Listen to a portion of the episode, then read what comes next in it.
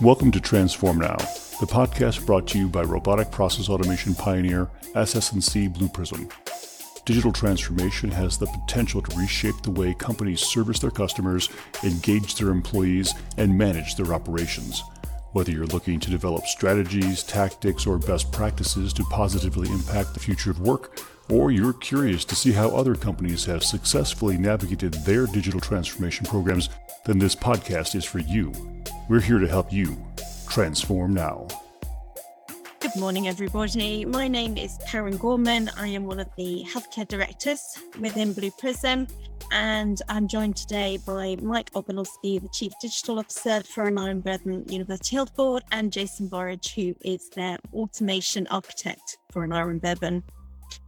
We're going to be talking about this morning how the Health Board have used their intelligent automation Blue Prism Cloud platform to help them prepare for the COVID 19 public inquiry. Uh, we've got this, this technology within over 80 NHS trusts in England and across a number of health boards in Wales.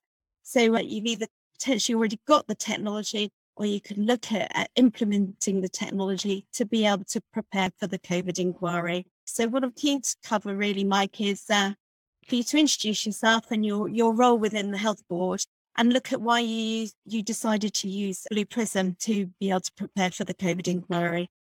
Thanks very much, Karen, and uh, good morning, everyone. So my name is Michael Ogonowski. I'm the Chief Digital Officer at Aneurin Bevan. It's an integrated health board for primary community mental health and, and acute with about 16,000 employees, and we cover the, the area of Gwent in, in southeast Wales. So we, like everyone else, have been uh, long awaiting knowing that there was going to be uh, an inquiry around the, the, the response um, to to COVID nineteen, which we're all still a little bit tired from. I'm sure all of you on the panel as well. But one of the things that we we did learn from the infected blood inquiry was the amount of manual processes that are involved. The infected blood inquiry obviously went back a long time to where there are archived um, records, or even where records potentially were were destroyed under old legislation. But actually, it was a very narrow cohort of of patients compared to the COVID 19 public inquiry, where the, the, it's, it's such a broad remit and there's more information now being stored that actually it would be very, very overwhelming exercise to be ready.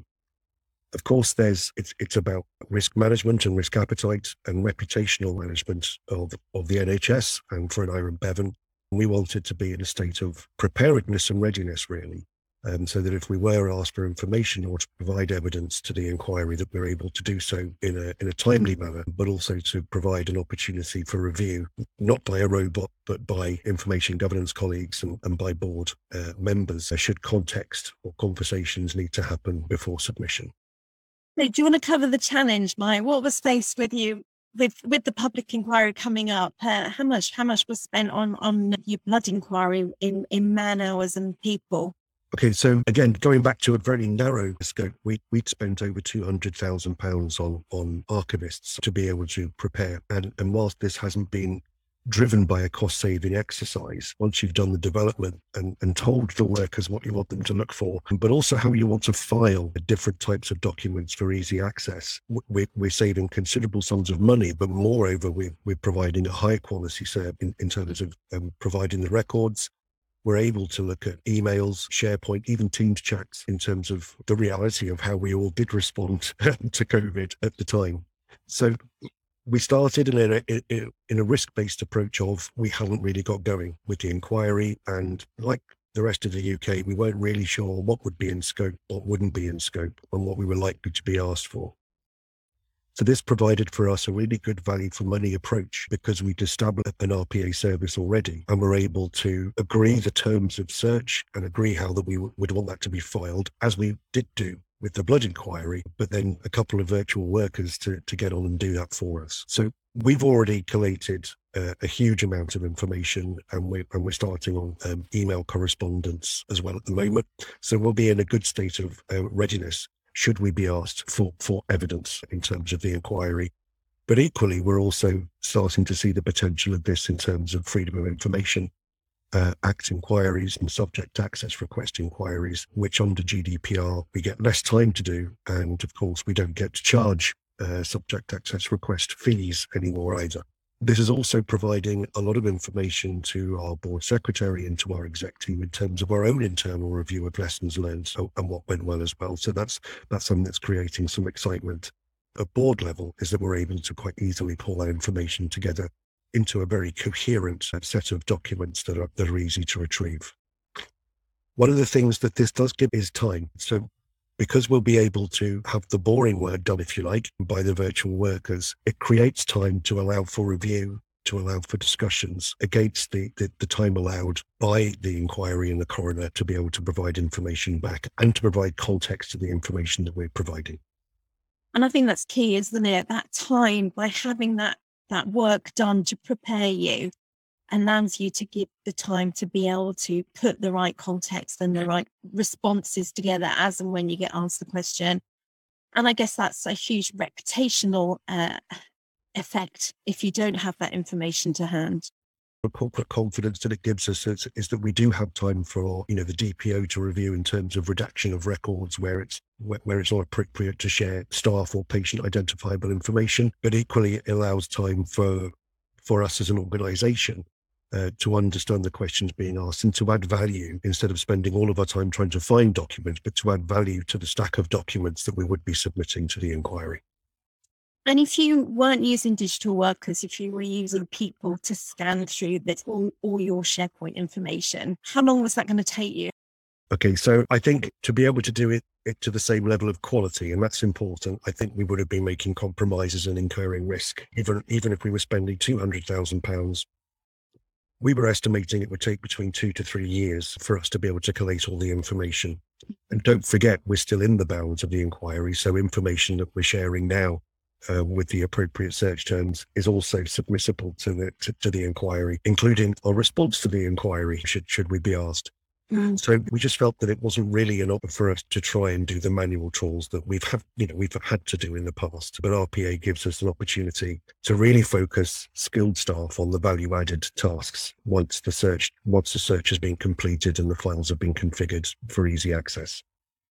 And like in a public inquiry, excuse my ignorance, um, but do all will all trusts be asked questions for the public inquiry? Will all trusts and health boards, or is it is it a subset of them? So if it's anything like the other inquiries, it's going to be iterative.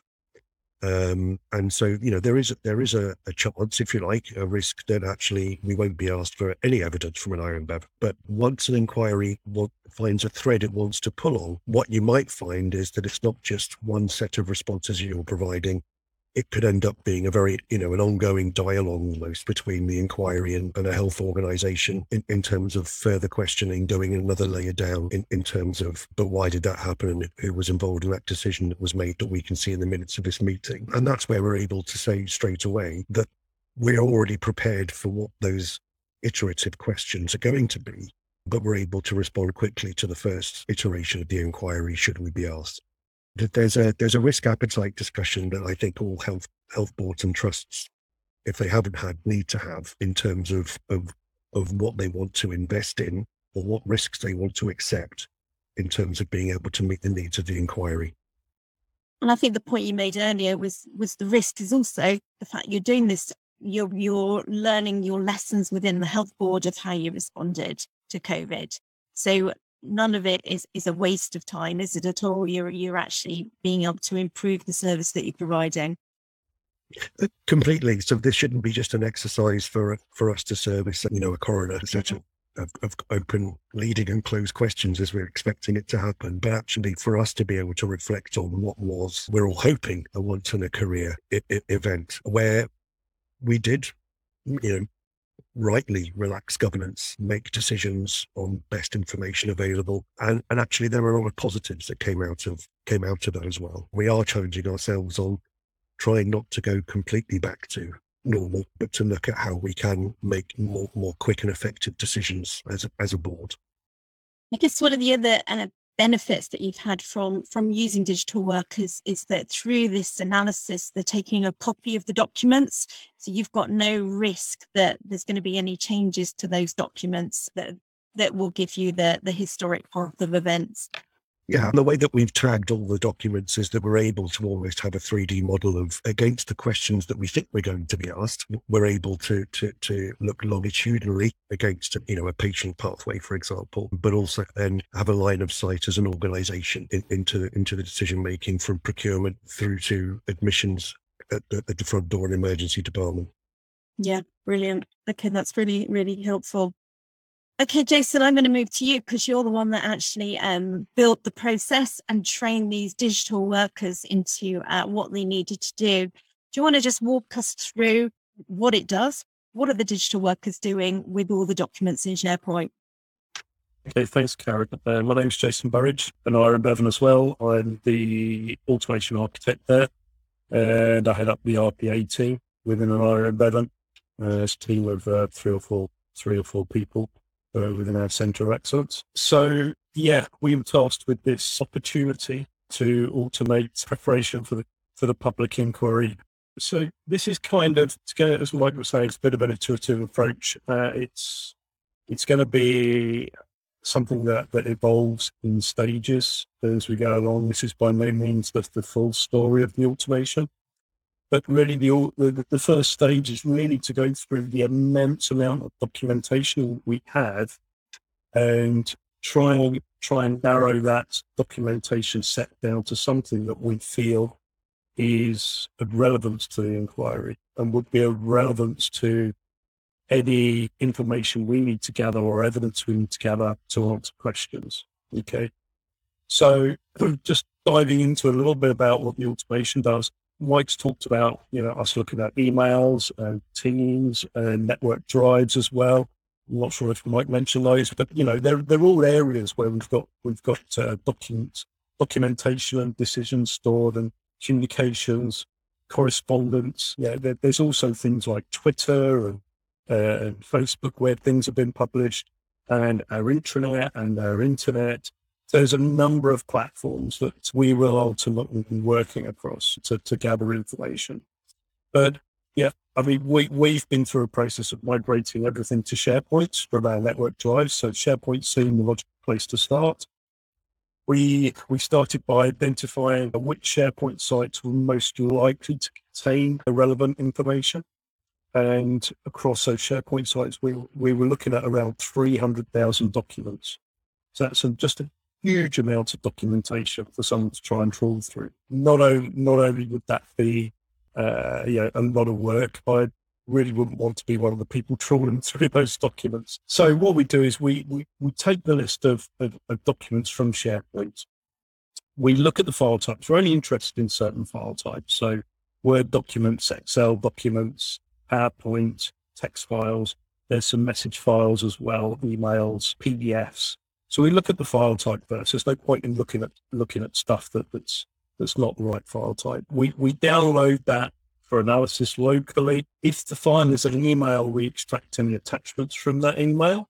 So we we subsequently link if those attachments are of interest. We we provide a, a reference back to the email as well, so we know where they came from. So everything's traceable. We open the, the file in, in the relevant application and we, we make sure we're extracting all the text. So PowerPoints can be a little bit challenging because you've got text boxes and, and all sorts of stuff. You can have text boxes in Word. We've managed to work around all of those to extract all of the actual text that's in the documents. Okay. If the robot can't extract any text, we then we we actually record that, we pass it out to our archivist for, for manual checking. We don't want to leave any stone unturned at this stage. Okay. So we then, this is the meat of the work. We examine the text in those documents for over 200 search phrases. So we went through quite a lengthy process of brainstorming the sorts of phrases and words that, that, that are likely to indicate a document is of interest. And they fall into two broad categories. So you've got words like COVID, which obviously means it's, it's of relevance. But then you've got things like, I don't know if it's called the Indian variant anymore, but uh, if the word Indian is in there, it doesn't necessarily mean it's related to COVID. Okay, so there's two kind of broad categories of words, and we've split the search phrases down into those two categories. So if we find one of the words that it is definitely associated with COVID. That means document is of interest. If it finds other words in there, that gives us context around what that document is is talking about or has in it. Okay, if it is a relevance. All right. So if it's got the word COVID and the word Indian, then it's likely talking about the Indian variant, perhaps. All right. So we go through that. We search, we check for all those search phrases. That would take a huge, a huge amount of time to do. Okay, we record every phrase that, that we find in a document. So we've got a complete list. We count them up so we know just just how relevant that document is. Each search phrase has an applicable date range. So if, if you take some of the variants that, that have, that have um, occurred during COVID 19, they occurred during certain date, date ranges. There's no point in looking for, for, for a variant, you know, back in January 2020. Okay. So we've got, we've got date ranges around every single search phrase. Uh, so if the document date is outside that date range, we don't bother looking for that search. So we have other attributes. So against each search phrase, we've got like a theme. So we can, so it gives us a bit of context around the theme of the document. We've also got importance of that search phrase. And we've identified based on what the search phrase is, the directorate responsibility or the most likely directorate responsibility for that document. Okay. So we've tagged a load of metadata off the back of those search phrases. All right. So when we start find the search phrases, we can record all of this. Uh, it gives us a huge array of information about the document and allows us. So once we've indexed all of these documents, all of the phrases that we found, all this other metadata, we can actually filter on it very easily. So if we wanted to find all the all the documents for a particular uh, aspect, uh, of, of the code inquiries. We wanted to understand what we, what we did in response to a particular variant. Okay, then we can actually look through that index uh, and find document documents that actually reference that variant or, or the, the, the, phrases that we feel feel are, are applicable. Um, so if the document isn't of interest, so we've not found any of the important search phrases in, it doesn't mention code, doesn't mention anything dictates the document would be in interest, we just ignore that document. We move on to the next one. We record the fact that we've searched that document. We record the fact that it's not of interest. We've got a full audit trail. And we just move on to the next document. We also analyze, if the document is of interest, we analyze the file name, try and determine what type of document it is. It could be a newsletter, it could be minutes, could be you know, a board uh, or some, some communication or a policy. And then what we do is if once, once we've got all that information, we take a copy of that document. So we've got a snapshot, snapshot of it. It's uploaded into an archive. It's a structured archive, so we can find everything easily. We have references back to the source of the original document. We record the date the document, the copy was, of the document was taken. So we've got a full audit trail of everything we've searched through. We're gathering as much data, metadata as we can, and we're indexing all of that. Okay. Brilliant. Now, Jason, how many documents have you searched through so far with your digital workers? That's a good question. So we've gone through around 37,000 so far. And uh, how many of those have got documents of interest? Potentially of interest, 15,000. Interesting. Okay. So it's quite a high hit rate. But the beauty of this is that once we've narrowed down the, the, the 300,000 on SharePoint, we've narrowed down the other the other text and documentation we're going to be going through. We've then got a smaller subset. So if we get more specific, if we get specific questions from the inquiry or need to look for a specific piece of evidence, then it's much, we, have got our own archive of the copies. We, we've, we've got a much smaller documentation set to search through. And we can just reconfigure the search phrases to dive in mm-hmm. and just find the relevant documents. So once once you get those questions posed by the inquiry, you can then reconfigure and add new search criteria to your subset of documentation. Yep. And it'll be a much quicker search because we have all the metadata. Yeah. We're just interested in finding additional search phrases. Okay. So it's going to be a much, much quicker process. I mean, it's already processing documents. Uh, I think it does a document in around 20 seconds um, on average. It is just staggeringly fast compared to, I mean, I, I, I reckon a few of them will probably take 20, about 20 minutes to do the equivalent piece of work, maybe even 30. But as Mike said earlier, potentially not as accurately because it's, you know, it's got human error into it. Yeah. I mean, when you're doing such a mundane, mundane activity covering just thousands of documents, you, you're, you're relying on people who, unfortunately, we can only pay a certain so they won't necessarily have vast experience. And you're asking them to make a subjective decision each time. Whereas what we've been able to do is to make those subjective decisions at board level and agree those, and then Yeah. the virtual worker has to has to obey and is consistent uh, throughout. and we can pretty much, if we get a, a question that requires us to, to do another quick search through documentation, we can pretty much do that, you know, over a weekend or just over a night or, or over a day. We could throw a few additional workers at it if necessary. Mm. Yeah, it's it's very easy just to scale up to to respond very quickly. So if we get a bunch of questions in, we could throw a number of workers at it, and we could potentially have the the evidence gathered you know, or the relevant documentation to pull that evidence from by the next morning. And I, Jason, I guess that's the beauty of having a, a, a cloud-based environment, isn't it? Because you're not having to throw more workers at it. You're not having to put more infrastructure in place. You just ask us to, to put those extra workers or, or use some that you've already got in your platform. I mean, in, in the similar way that we we added extra extra workers for when you uploaded all your COVID results into your patient records uh, to be able to churn through that massive quantity of patient records to get that up there. Yeah, that was two million COVID vaccinations uh, all uploaded. Jason, you mentioned about you can add like, extra search criteria uh, in into your automations. I'm going to hand over to you because you're the expert. Do you want to give a high level overview? So what what we've tried to do with this is make make the process obviously as robust as possible. It- when you're searching thousands and thousands of documents, you're leaving it to run over the weekend. You, just can't can't risk it just stopping and on a on a Friday evening at eleven o'clock and you know you don't don't spot it until until the, the following week. Okay, I've been watching it over the weekends anyway, but uh, you know uh, not not twenty four hours a day. So you know there, there's a key thing on robustness and you know that that's what the big blue blocks are in here actually where we're capturing exceptions and, and handling those but but yeah what it does it, it's this this process has been broken down into into different stages so it's all it's all quite modular so if if we need to we can we can actually take a subset of this process to build an additional process to to to do the more detailed searches the Mm. fundamentals are already there it's we've created uh, those building blocks or pieces of Lego, if you want to call them Lego. Uh, we could just slot them together in another process just to to do a more detailed search. It's configurable as well. This particular process you're looking at, so it's all configured from from an Excel spreadsheet. All search phrases and the other bits of uh, information that allow it to make decisions around importance, the directorial responsibility, uh, uh, and so on and so forth.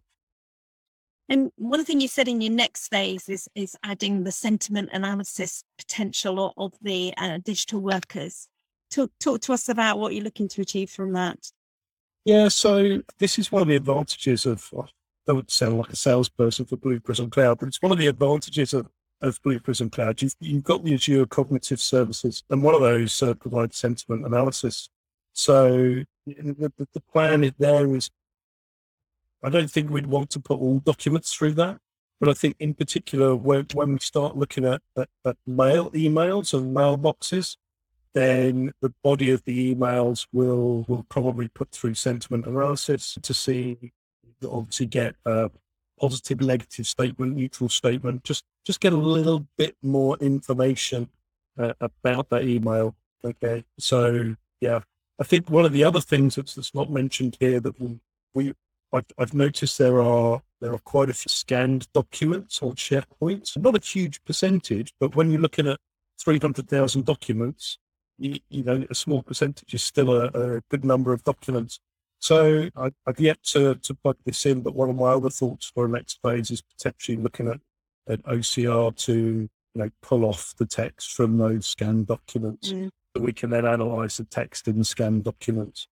But that's something we're monitoring just to see how many how many we do see that are scans. There have been a few. Brilliant.